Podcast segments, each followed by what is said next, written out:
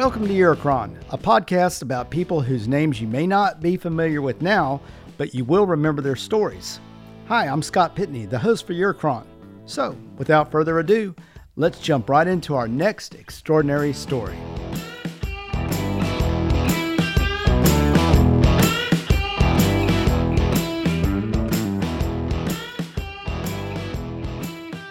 We welcome our next guest on Eurocron, Ed Womble. Ed has always enjoyed being outdoors, and between three of his passions baseball, bicycles, and skateboards Ed chose skateboards, even selecting his college, the University of Florida, because they had a quality skate park and a skateboard fraternity. Ed's passion today is still skateboards, and he shifted his passion to helping kids learn from his experiences with skateboarding. Ed's passion for skateboarding started in the late 70s, and within a year, he was winning skateboard contests.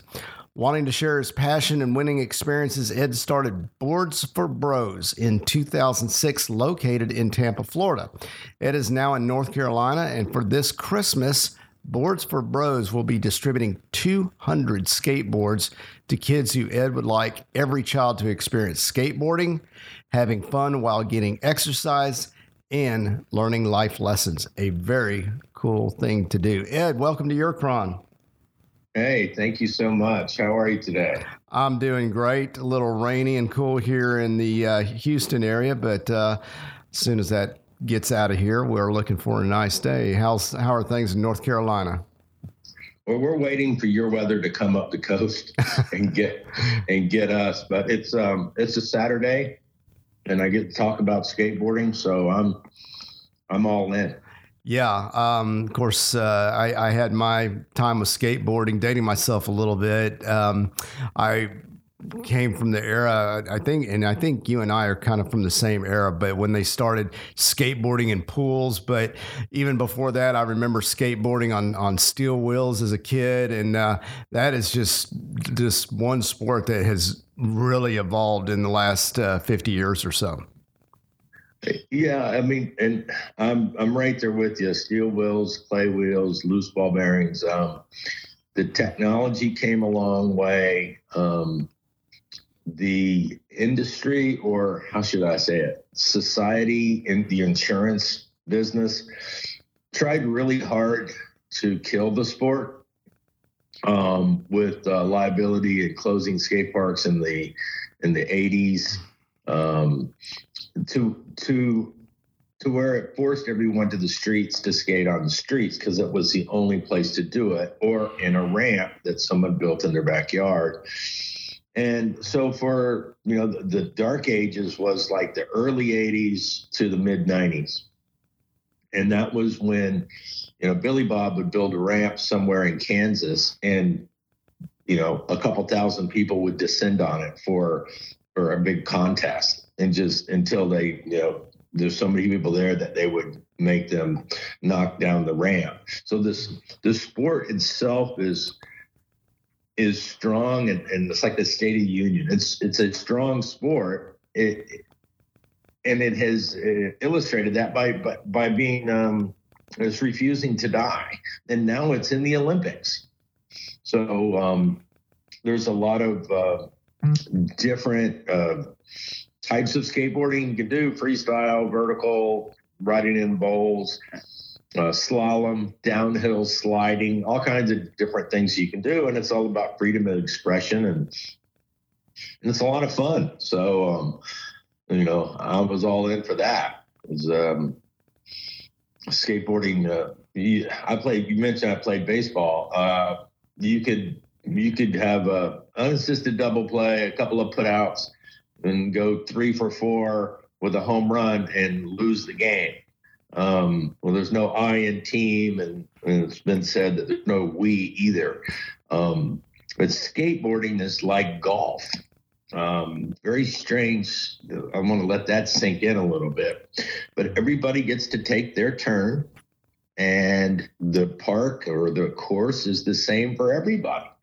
And it's you against them and it's a uh, it's really funny because if you go to one golf course, you know, it's a fade course or a draw course, and some some courses you can't play very well, but you go to another course and you, and I'm really good at this game. Um, same thing happens in skating. You like to go from location to location and and learn little bits and little places that are fun to to do those type of uh, moves that you might not be able to do at your home course. Yeah, and you mentioned um, g- golf is a is a interesting analogy because that is also one of the few sports where you select your equipment, you select the ball. You know, other sports, football, baseball, team sports, everybody uses the same ball. You might, you know, choose your shoes or glove or something like that, but the ball um, is the same for everybody. In skateboarding, you obviously are choosing your your own equipment. So, how important does that come into play? It's extremely important. Um, it has to do with a couple things. The discipline. What are you trying to do? You know, are you trying to go through cones, um, or are you trying to ride in a you know vertical, you know, arena of any sort, the mega ramp or a pool, um, or you're doing some sort of freestyle or what they call street skating. So you take those things and you go, okay, I've got this. Well, you set those to the side. Now, um, how big are you? You know, I'm five foot four and I weigh 100 pounds, or I'm four foot eight and I'm 10 years old. So now you you don't want a, a really big, huge skateboard for a small person. It's almost uh, it's better to think of it as like surfing. Um, you can't go out on you know big Hawaiian waves on a five foot surfboard. You've got to have the appropriate um, equipment to float you. You don't. You don't. Same thing with bicycles. You, you don't ride a BMX bike in a um, track race. You've got to have the the appropriate um, equipment. And a lot of guys, a lot of the pros, in slalom especially, it's very specialized. They have fishing tackle boxes full of different bearings and wheels and all kinds of stuff to tweak their final setups um, before the competition begins. Hmm. So, in the intro, I mentioned that uh, skateboarding, you kind of chose that passion in the late 70s. Talk about your your story uh, leading up to that, Ed. Tell us tell us about yourself leading up to that time in your life when you chose skateboarding. How did that develop? Okay, so when I was uh, about 11 years old, uh, my parents moved us to Clearwater, Florida from North Carolina. Um, I lived at that point a couple miles from the Gulf of Mexico, and my parents started building their company, and I was uh, pretty much free to move about. Uh, you know, a terrible, terrible childhood of you know being on the Gulf of Mexico and sugar sand and and water skiing and, and all that stuff. So I was still playing baseball. I made all stars just about every year that I played. I played till I was 16. And um, then I, I met my best friend. Uh, I was at another guy's house and George McClellan. He's the great great grandson of General George McClellan. Uh-huh. Um, he came walking up the driveway uh, with a skateboard, and he was walking the skateboard sideways. And so this is 74. And I'd never seen anybody do that before. And the old skateboard that I had got lost somewhere in the move. So uh, I guess at that point, you know, so I was 74 or whatever it is now, 40 years later, you know, we're still best friends. Um, so I started, I started learning how to, uh, trying to build a skateboard, you know, try to get the parts and the, the urethane wheels were out, but they still had loose ball bearings and there was no skate parks. And so I can remember vividly saving $16 to buy four $4 wheels and then having to borrow the tax money from a friend of mine and then realizing that I didn't have enough money to buy bearings. I didn't even realize that you had to buy the bearings. I thought they came with the wheels. So I had to walk home with brand new wheels but no bearings. and um, and ever since you know, ever since then, it's always been this quest to get you know the right equipment. Um, as you look at old videos and stuff, you can see uh, by the shape of the board, the width of the board, the equipment, and and the the uh, the pads you're wearing, what date it is. That state stamps the whole thing. I started with hockey pads, the pull-on fabric pads, which um, pulled off just as easy as soon as you hit, you know, concrete with sweaty knees. You wound up with a nice big big um, scar, which I had. I had a, a, scar on my right knee. I still have it. It feels different than anywhere else on my body. Um, and that was for about three years. It was a, a wound there. I won't say the other word. it's uh, it's pretty gnarly. skateboarding uh, wound, I, I, assume. Yeah, yeah. Skateboarding one uh, for sure. Um, and, and that's the funny thing is that that that the pain from that wound, while I can still remember it, you know, 40 years later, it didn't stop me from going out the next day mm. and continuing to get better. Um, skating is, uh, I think you, you, are either drawn to it. People, people ask me uh, often. They say, uh, I, am gonna, I'm gonna buy my kid a skateboard. He wants a skateboard and I'll go well, go to Walmart and buy a forty dollar one, and they're like, well, "What? You know, I've got money. I, I want to get him the best one." And I'm saying, "No, you don't. You want to get him a piece of junk and see if he won't stay off it." Hmm. And if he runs it into the ground and he's on it every waking moment, then you know, then you can go out and get invest in a skateboard for him. Mm-hmm or her, excuse me, don't want to uh, to uh, exclude anyone. So so once you know if, if you have the genetic marker that says I'm going to just be ate up with skateboarding, you just always plenty of time because you're always wearing stuff out. So you know, I mean, I got my kids two skateboard. I got my two daughters skateboards, and I rode with them for a little while, but they didn't want to ride them unless I was out riding with them. Mm. And there's your indicator. If it's not enough feedback for you and enough adrenaline and enough endorphins to get stoked by maybe going a little faster than you're used to, or going down a hill, or doing some sort of trick you're you're new at, and you pull it off and you get past. Wow, I survived. That's awesome. And then you go, well, I want to do it again. Um, that is that that's the key to it. That's the whole thing where the hard work pays off with the fun and the and the camaraderie. Um, talking to other people you know, when you go to contests. So it's uh, it, it's pretty cool because it was so long ago that it was before TV uh, got a hold of it. There was there's no internet when I was doing it. So you were on your own until um, Skateboarder magazine came out once a month, and you could you could pray to whichever god you pray to to try to get your picture in that magazine, um, because that was everything. That was the only way anybody was going to find out about you and sponsor you. So it was. Uh, it was uh, it was an amazing quest, and I wound up did get my picture in there. Um, it didn't uh, give me any. I can't retire on that, but it was um, it was really really exciting. Oh yeah, that's very cool, very cool. And that was you got your picture in the skateboard magazine. What year was that, Ed? So that was seventy nine, I believe. Okay, so I was at um. It was kind of funny. I was at so summer of 79, I was not a pro skateboarder, but I was uh, home for the summer. Well, not for the summer. I was home for the contest.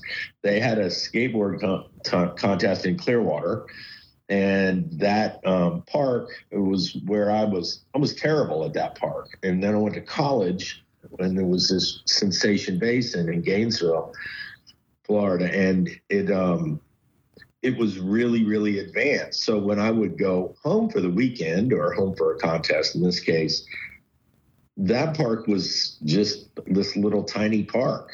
It was real, it wasn't intimidating to me at all.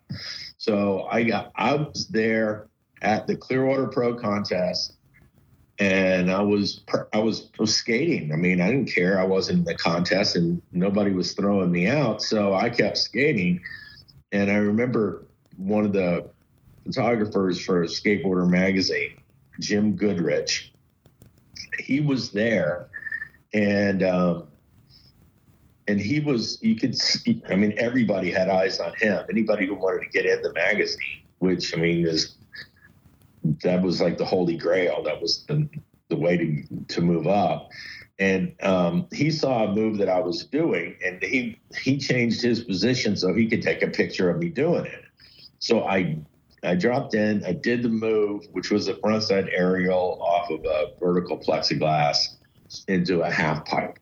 Um, and so I did that a couple of times, and then I was waiting in line with another uh, skater, well, everybody, but Mike Folmer was right beside me. And I said, Mike, do what I do. And, uh, you know, Goodrich is already set up. He's already taking pictures of me doing it. And sure enough, we wound up in the magazine beside each other, comparison of styles. Nice. Um, yeah, so it was pretty cool. Mike was, you know, he was famous. He skated for uh, Sims, Indy, a couple other. Uh, he went on to he he was a lot better than I was, but that day we were equal. We got in the magazine together. It was uh, it was a good time. Very cool. Very cool. You mentioned building your first skateboard. Um, t- talk about what you building skateboards, obviously on a regular basis now. Talk talk about the general process of building a skateboard, starting with the design and, and where it goes from there. Okay. Um, mo- most of the boards are of two sizes. They're we call them popsicle sticks because that's kind of what they look like. Mm-hmm. And you either get a mini or a one that's seven and a half, seven and five eighths, something eight inches wide. Um, it's it's personal, you know, preference. I ride an old school board, which is big fat thing that was, you know, prominent in the late 70s and early 80s. Once you select a deck though, it's like pulling a surfboard out of a rack. You're you're like, well, this this board will be really good for this. So let's just, for sake of discussion, say I'm setting up a board to ride when I was at my prime. So I'd get I'd get the best board. You know, I you know you're shopping for them all the time, trying to figure out which one you want. It's got the the right concave to it and the right shape to it, and strong enough, but it's light. So once you get that the board the fun begins because now you're like, okay, now what am I going to? Well, this is brand new, so I'm going to put brand new trucks on this thing. The trucks are the turning devices, and Independent is the brand that I've always skated since they came out. Um, and so you get your set of independent trucks, you put one on the front and the back, and then you say, okay, I'm going to put um, Sims Cubics wheels or whichever wheels that you know skate park formula they're called, um, SPFs, and then you put as much money into bearings as you can afford.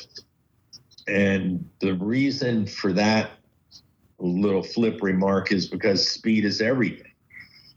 It's easy to slow down. It's hard work to create speed by pumping.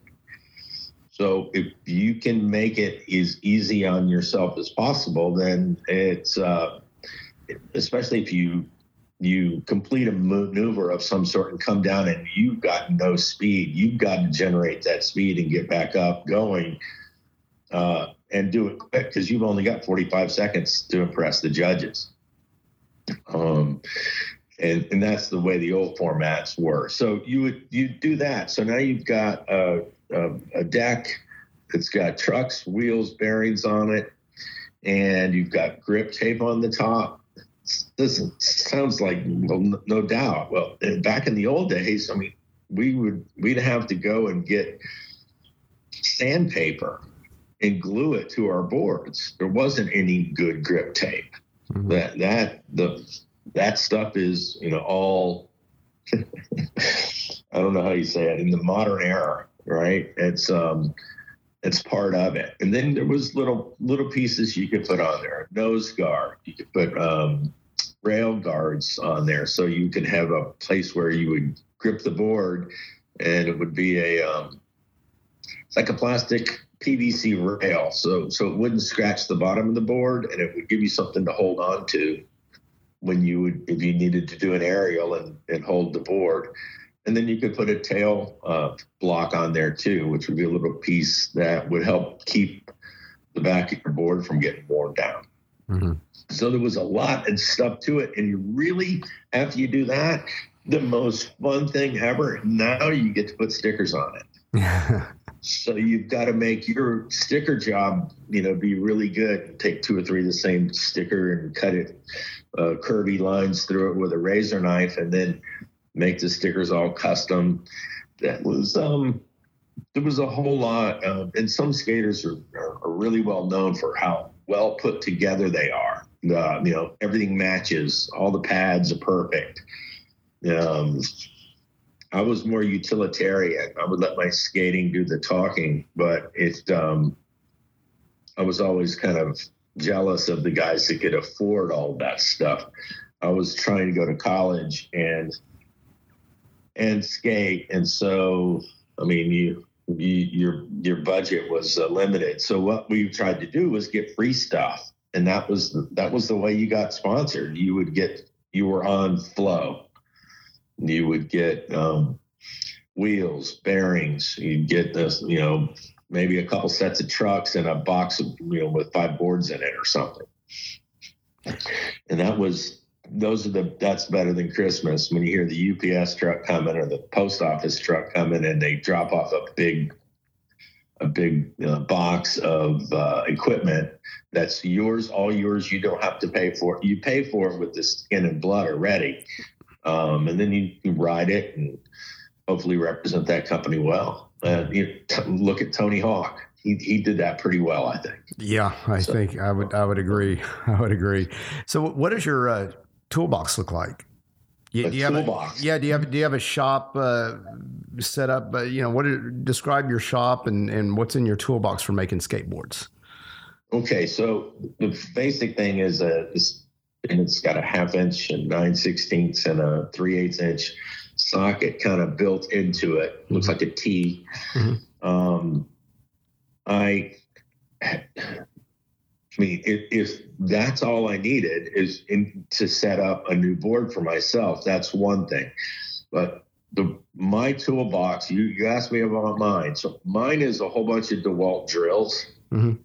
It's a four foot wide by eight foot long piece of couple pieces of plywood on a bench that lives up against a wall. But when it's build time, I slide that thing out, and now I have this 32 square feet, and I put a we have a bearing press, which is a it's a mechanism that you can push the bearings into the wheels. Um, because if you're doing, you know, if you're doing eight bearings, two to a, a, wheel for your board, that's great. You know, you can you can fight with that all day, or you can force the bearings in there somehow. But if you're trying to put together 200 skateboards um, that's 1,600 wheels.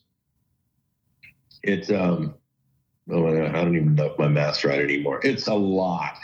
So, yeah. and, and you wind up, I mean, I just got done a couple of weeks ago putting together the 200, and I think it took two weeks before I could open my iPhone with my thumbprint mm-hmm. because this, it, this, the grip tape had worn the, the skin down so much that I had no, um, no fingerprint.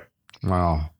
Um, so you have that. You have, uh, see, we have, uh, uh, we take uh, stencils so we can spray paint our name on the grip tape. We got tons of spray paint. Um, and then it's just, uh, uh, you know, it's just a lot of, a lot of guys. You know, this year my daughter was here. She was helping me, and um, I mean, just putting together that many skateboards on one day is you, you need more than just enough to put together one. You need multiples. And we're talking about, so I have uh, all the peanut butter I eat, which I could live on peanut butter for the record. I mean, under oath. I could live on peanuts and peanut butter. Those jars are full of uh, the truck mounting hardware, bearings, spacers, little speed bearings. There's all kinds of little tiny little piece and parts that we want to make these boards as as high quality as we can on the low, you know, on the on the best budget. So you want to have all the parts there, and everything that we put on the boards is brand new. But the boards themselves are most most of them are donated. Um, so it's a uh, the tool the tools are standard, but you can have lots of different flavors.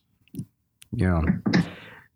You um you, you mentioned that there's the, the importance of the equipment and different tracks and things like that.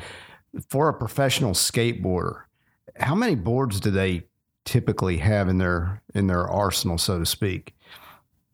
It's it's um okay. So let's just use Tony Hawk um, because it's everybody's familiar with him. Mm-hmm. Another a good name would be Rodney Mullen to look up as well.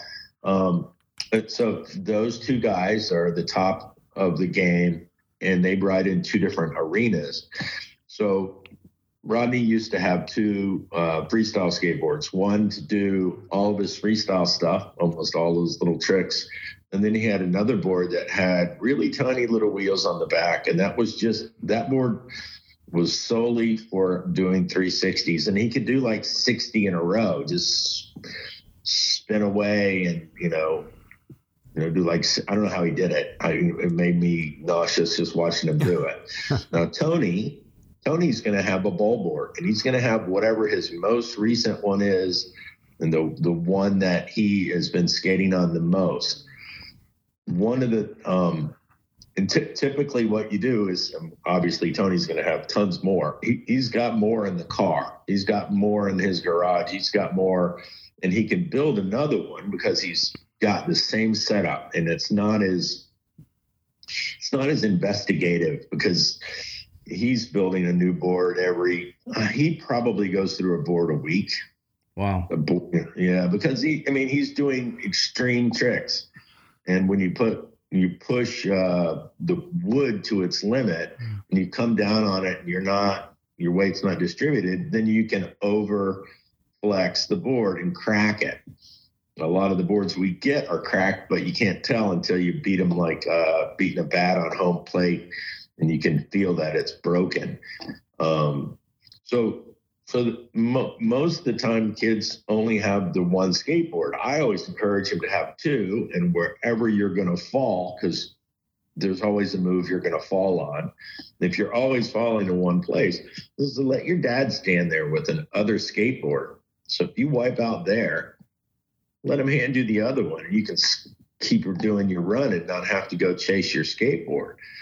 There's no rules against that yet, but I'm trying. so let's shift to boards for bros. How did the idea of boards for bros come about, Ed? Um, uh, let's see. I was skating uh, the Bro Bowl, which is uh, city owned skate park that was built in uh, 77 in Tampa and uh, never really had a name. It's in Perry Harvey Senior Park, is the name of the, the green space. And um, I was skating there Thanksgiving with uh, Paul Schmitt and then some guys from Skate Park of Tampa.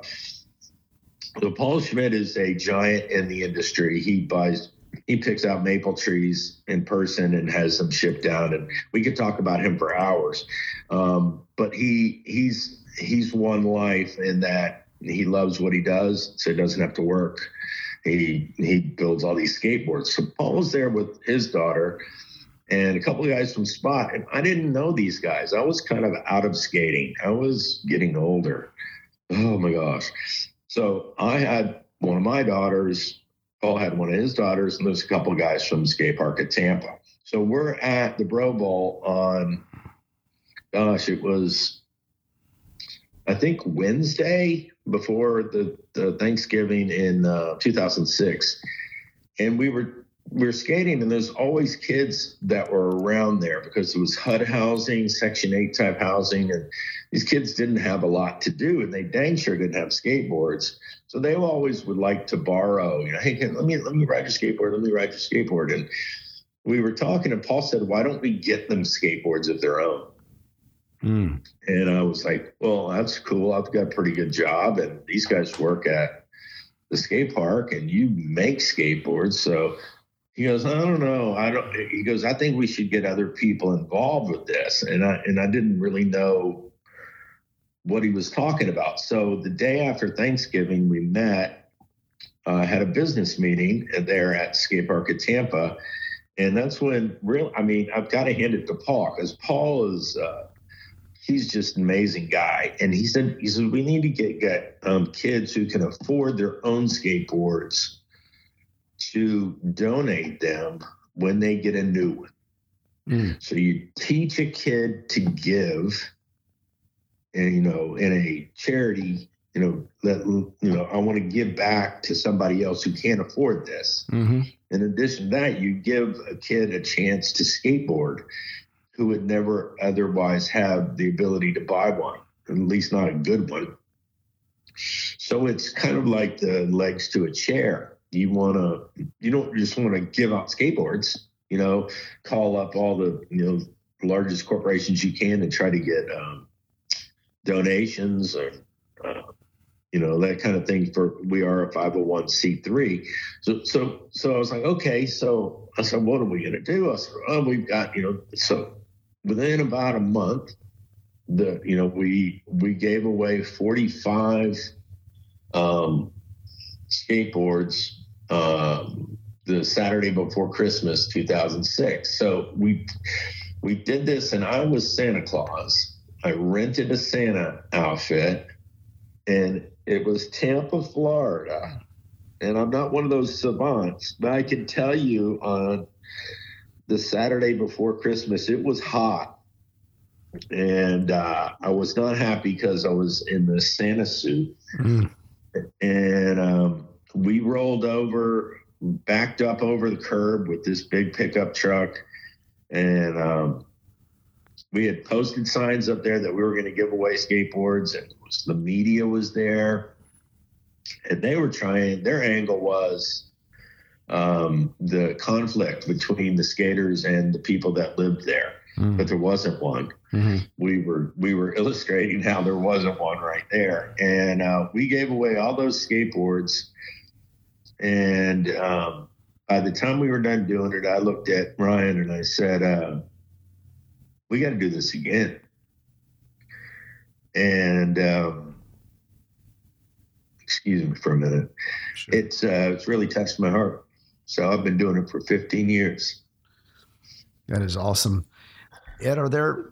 I know you've gotten to know some of the, some of these kids along the way in the past 15 years. Are there any any particular stories with any of these kids that stand out to you?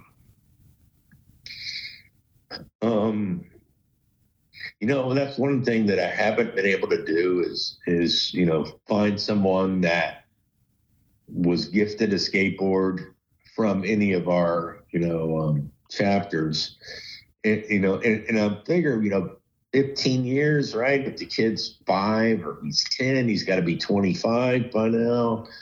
Um, but, you know, it's as much as I'd like to know, you know, especially if, you know, if we had a positive impact on any, any of their lives, um, I don't really want to make it's not that I don't want to make the effort to find them. It's just that I'd rather them find us. Right. And say hey you guys helped. Yeah. You mentioned skateboarding can teach life lessons. How so? Well um, you have to, most people most people do not get a job and make a lot of money and live happily ever after um, most people they have three, four, five different jobs before they settle on a job. Some people never really settle.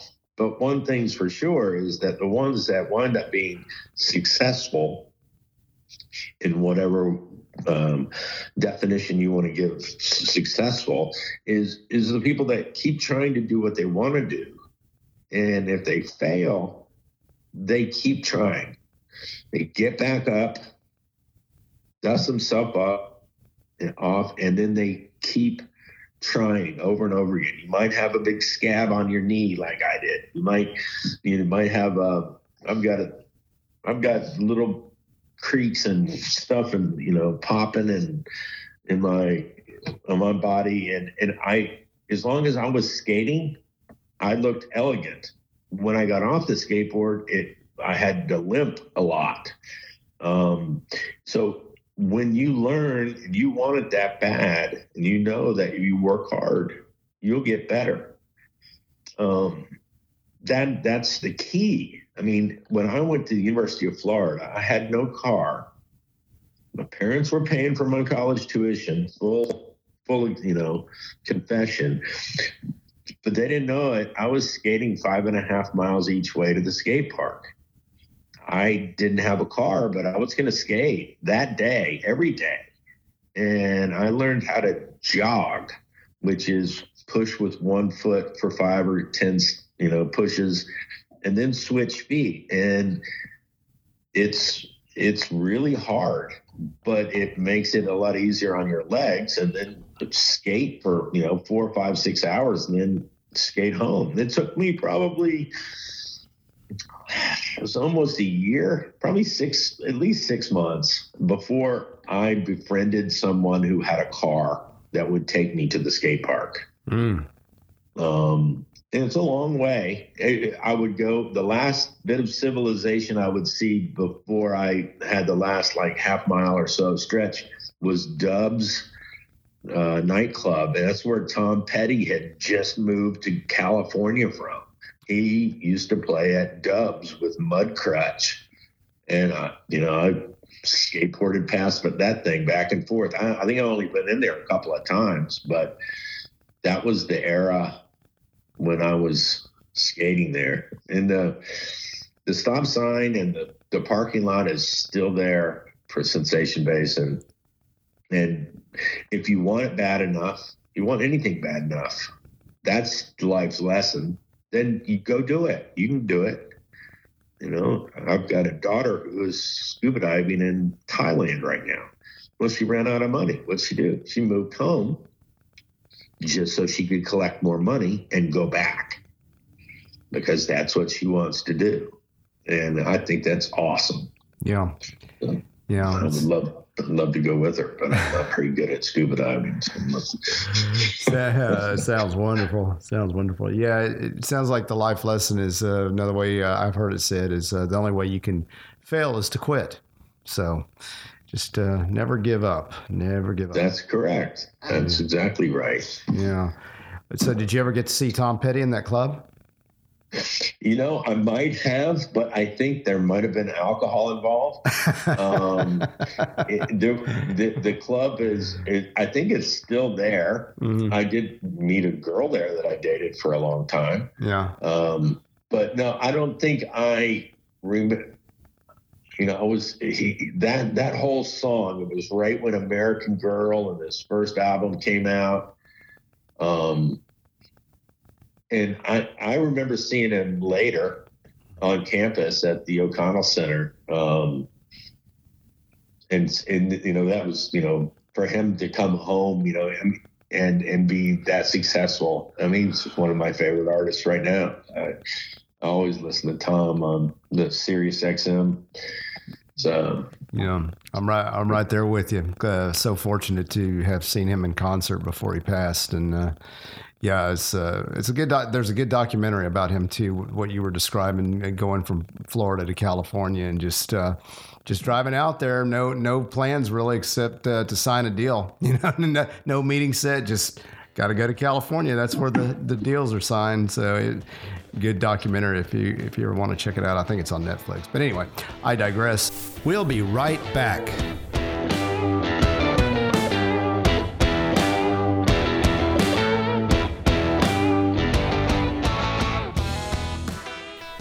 Today's episode is sponsored by Pitney Properties. Pitney Properties provides real estate services to buyers and sellers located in and around the Houston area. Having been raised in Texas, Lavon Pitney is incredibly well versed in the area's housing market and always manages to find her clients those hidden gems that other agents tend to overlook. Lavon's relentless style and integrity allow her to hold client satisfaction at her highest priority. She works hard to make the entire home buying and selling experience as productive and enjoyable as possible. Whether her clients are first time buyers or seasoned investors, Lavon works tirelessly to accommodate their needs and exceed their expectations. To learn more about Lavon's real estate services, please don't hesitate to call her today at 713 805 8871. That's 713 805 8871 or contact Lavon at sold at pitneyproperties.com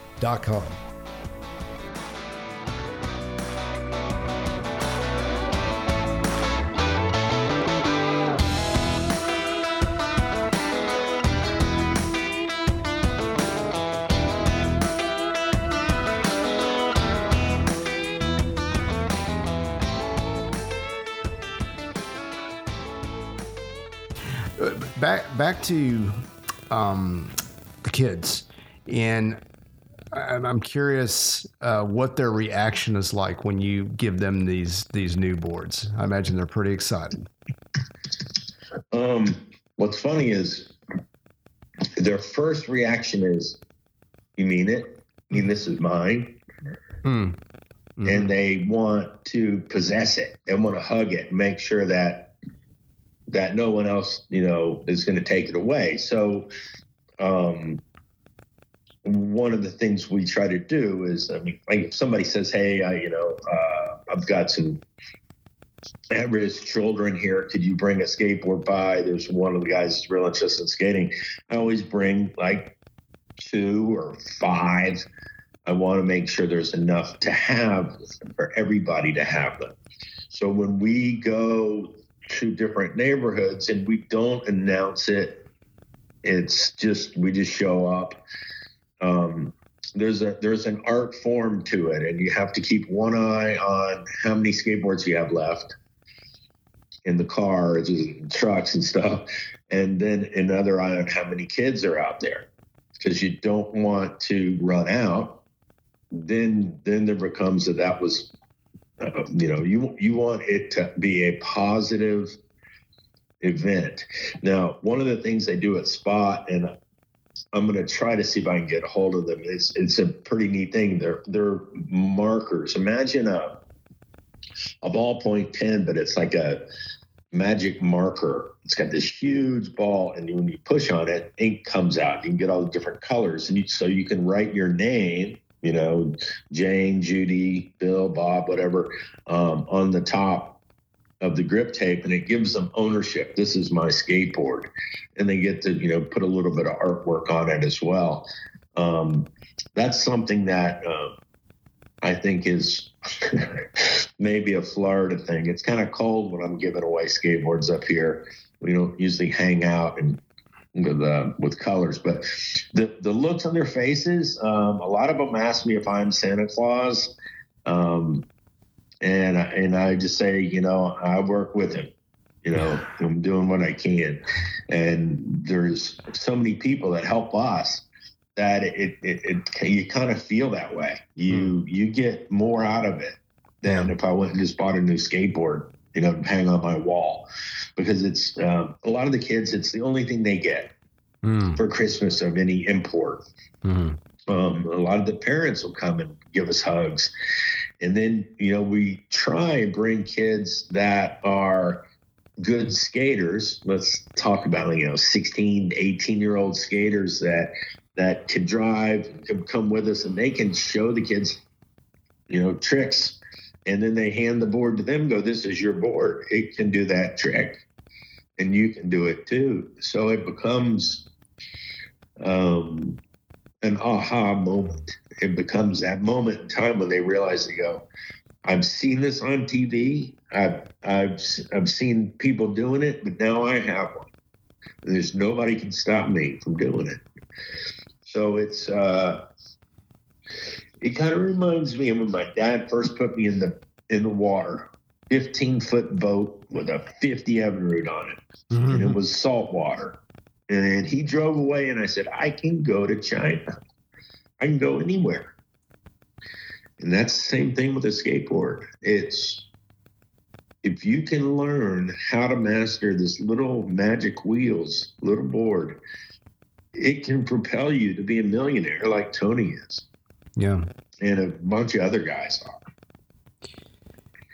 Even if the kids don't know that, they know it inside. They know it's a ticket. And what they do with it is on them.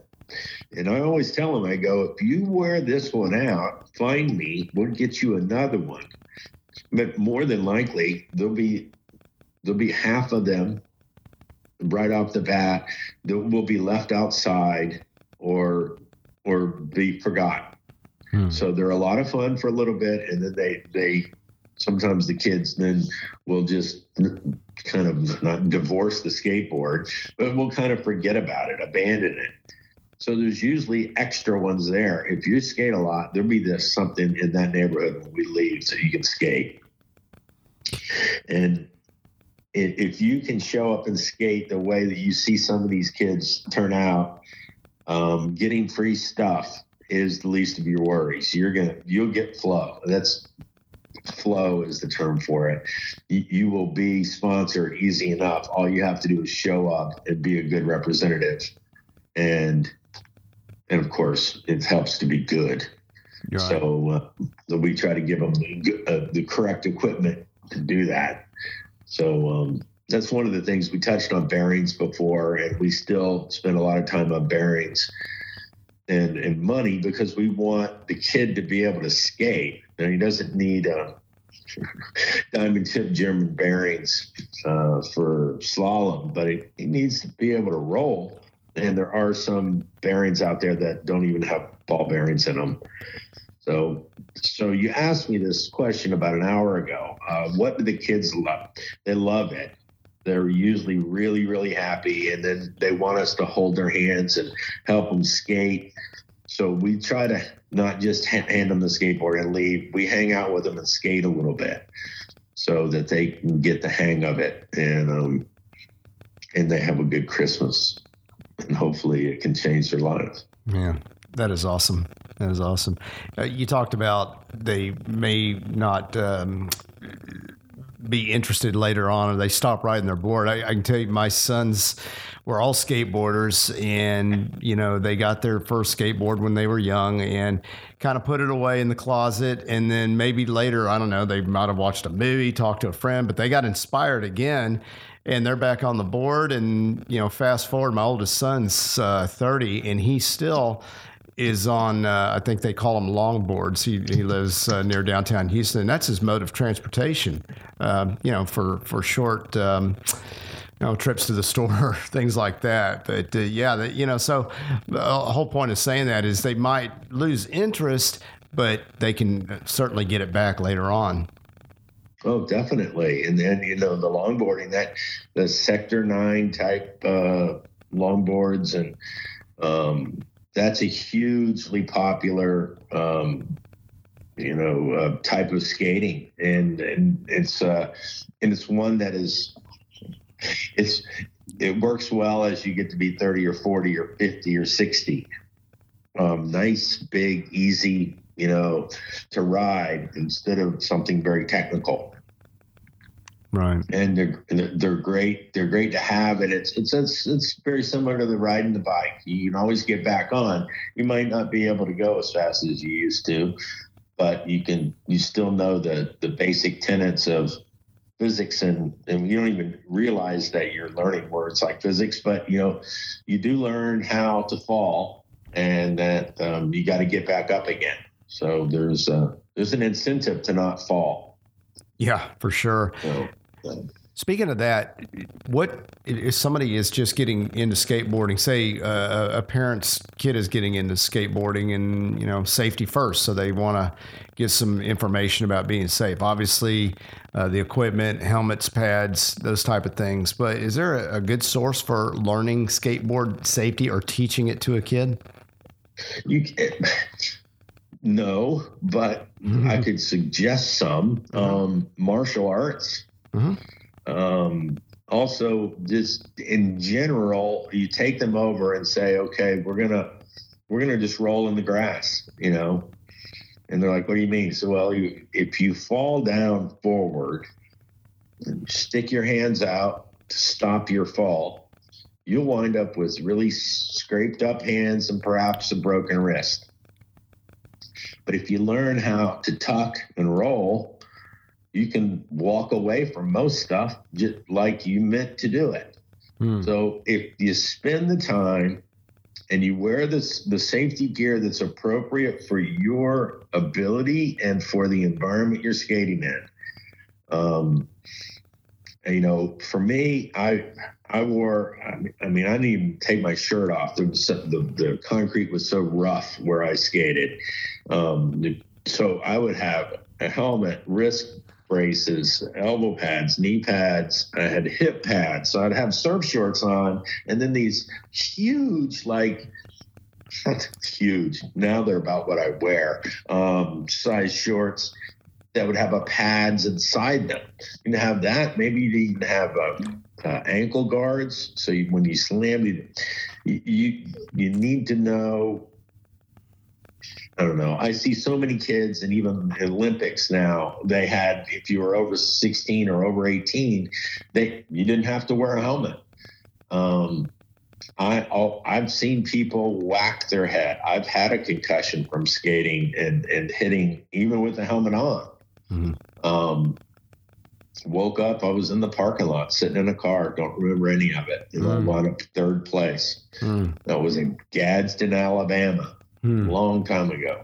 Yeah. But it's. Um, I think that that it's a great question, and that the the pads and the helmets should be strongly encouraged, especially until uh, uh, until you learn uh, until you fall enough to know what how to fall.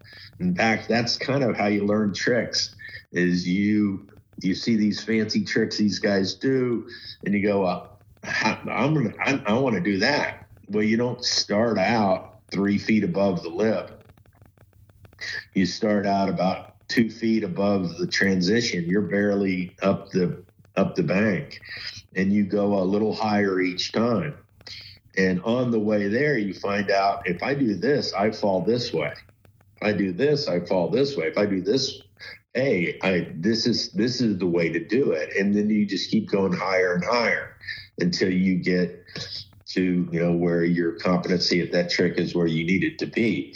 But if you don't have the pads, when when you make a mistake and you know the wind blows a gust of air or something catches your you know your eye, you can really fall. And I've seen people uh, bust their heads pretty good. Um, lots of lots of lots of broken uh, wrists.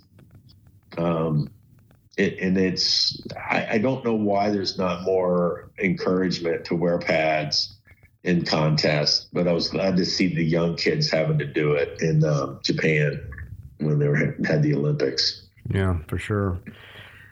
So, Ed, how can Eurocron listeners help board board for bro, boards for bros? How can people get involved?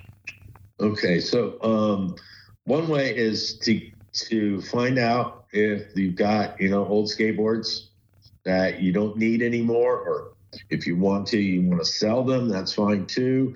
But a lot of skateboards are those like the hidden '66 Mustang out in the barn that you know the kid never came back from World War II from.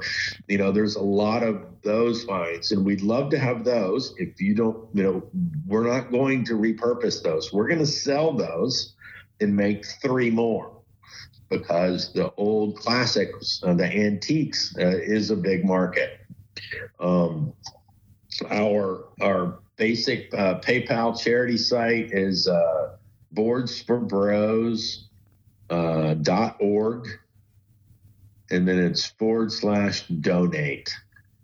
Um, you can put a note in there that you heard it, you know, on Scott's It's um, podcast. What is this? It's Cron U. Yeah, Eurocron. We'll have all this uh, information on the Eurocron website as well. Okay, that's awesome.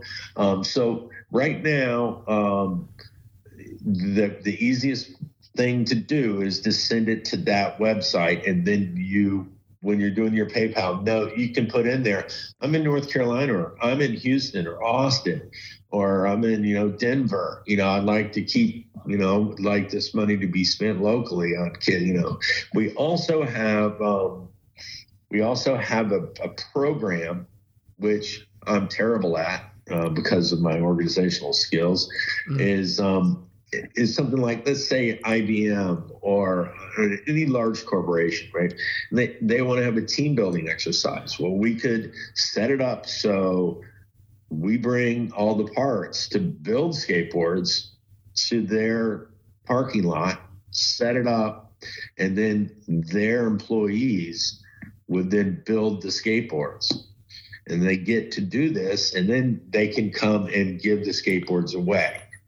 And there's a there's a form for it, and you got to fill all this out and get it all um, arranged. But that's something very popular. I know that a mattress firm, mattress firm, the people that make the the, the bedding, um, and you see the stores everywhere. They send me skateboards. I mean, they do team building exercises. I don't know where they do them from, but they ship. I get boxes. I'll come home and there's five boxes on my you know front porch, and they're from you know mid level managers, a mattress firm, and they build skateboards and they send them to us. And sometimes they send two or three in a box and they spend all this effort on it. And it's just an amazing feeling. Cost us about 40 to 45 bucks to build a, a, a, skate, take a skate deck and put brand new trucks, wheels, bearings, uh, grip tape if it needs it, uh, the hardware, um, you know the the stencil and the spray paint is ancillary but it, it, costs us about 40 to 45 bucks to build a board. So i've got right now i'm in nervous mode. I've got 200 skateboards in my garage. Um, that's 4000 bucks. And i don't know how i did it. In in, in about a week to 10 days i'm not going to have any out there. And i'll be worried sick now because i don't have enough mm you know, right now I've got a lot, and then when you give them away, then then your next quest is, well, how do how do I replace these? And we take the donations of the decks, and what we what we really don't we, we appreciate, but we don't really want is old beat up wheels and bearings. That's too much work. We'd rather put brand brand new stuff on there. Yeah, and um, and make it so the kid has a um, a quality functioning skateboard to to ride. Um, so those are those are some of the ways that we we uh, you know create income. So you know we, we only have one paid employee, and he's down um, out of the skate park in Tampa. Um, I'm uh, I'm not paid either, uh, but they did give me an award. They gave me the Bromander in Chief Award last year, or actually earlier this year, which was a big surprise. Um, uh, so it's usually given to skaters that uh, exhibit um, good karma and giving back and being nice to the, the skaters that come out and, and watch them at the Tampa Pro and the Tampa Am, which are two of the biggest contests every year. So they gave me this, uh, this big plaque, and uh, I wasn't ready for it at all. um, that one's not for sale, but everything else I have is. and um, and and then that's what we do. We try to we try to you know spread stoke one skateboard at a time, and um, in the in the payback is that feeling you asked about. You know, how do the kids feel? When they get a new skateboard. Well, they feel pretty good. They're pretty excited about it, and you know they, they don't really want us to leave because we're we're helping them learn how to ride the skateboards. Sure. So we you know we do what we can, and um, you know, and I, I really wish I, I, have a better answer for your question about about the um, you know, somebody run into somebody that was positively impacted by our efforts. And I mean, that that that will be awesome. One day it'll happen, but I don't I don't I just don't have that response. All I try to do is remember where I went last year and go to a different neighborhood. yeah, well, that, I'm that's the that's the that's the the fun thing that the cops ran us down last year and I thought we were going to get thrown out of the neighborhood. And, uh, the sheriff, the lady, she said, no, she goes, I just need you to come to these three houses here. Not, don't miss these kids. I'm yeah. like, yes, ma'am. That is awesome. We, uh, yeah, it's, it's, uh, it's, it's pretty cool. And, um, I'm really, I'm really excited and, and happy and thrilled that you would, that have us today and uh, to, to, tell the story in whichever misshapen form I might be um, saying it. But it's uh, it's uh, it helps me um, and it helps us to get the word out. And it's you know, and if we're all working together, you know, that's that's the way we make things better. Yeah. Well, we're certainly happy to do our part. And again, the organization is boardsforbros.org, and they'll um, be more than happy to, to take your donation for a truly great cause. And they need the money to build the board. So um, be sure to visit that. And then um, Ed was kind enough to send his um, Bromaster in Chief uh, award to us. So we'll post a picture of that on the on the website, and there'll be some other pictures, and of course the information to uh, be able to help out this very worthwhile organization. Ed, it was a it was a true pleasure talking with you, and I can't thank you enough. Uh, people like yourself that that give back to the world uh, without a- expectation of anything in return. I think uh, is an amazing thing. We the world can't uh, have enough people like yourself, and um, that brings us to our our last question to wrap up the podcast. What we like to call our legacy question on Eurocron, and that is: in a hundred years or so, what do you want people to take away from this podcast? Basically, how would you like to be remembered? Um, wow, it's wide open. Um, uh, it used to be I was an, you know I was a killer skateboarder, um, but I wasn't a very nice person. I don't think. Um, I try to give back now, and and give kids you know a chance to do well. If if I can be a facilitator of, of giving them an opportunity to express themselves and have some fun and, and you know do get some exercise. Um, that and I think I I had thought of one other thing, and that is uh, when someone asks me how how can I get a skateboard or how can I do this, I'll say, well, that's a great question. Let's let's figure out how to do it instead of no, you can't mm-hmm. because you can't. You really can. And um, that's how i'd like to be remembered as someone who can help and support and be a positive influence on people. That's about all you could ask for. His name is Ed Womble. Ed, thank you so much for being on Eurocron. The name of his organization again, Boards for Bros. Really enjoyed that conversation, Ed. That was that was a lot of fun. Very very inspiring.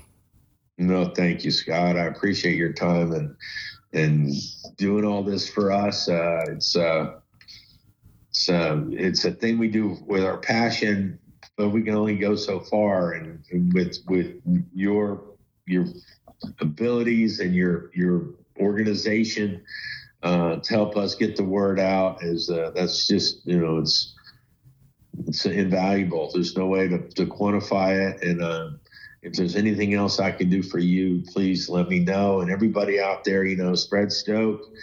You know, y'all be cool. And it's for the girl. It's boards for all. We, we, we had to name it. We named it Boards for Bros. And we, we want it to be inclusive of little boys and little girls. So we do have stickers somewhere with uh, the the kids have a, a ponytail in.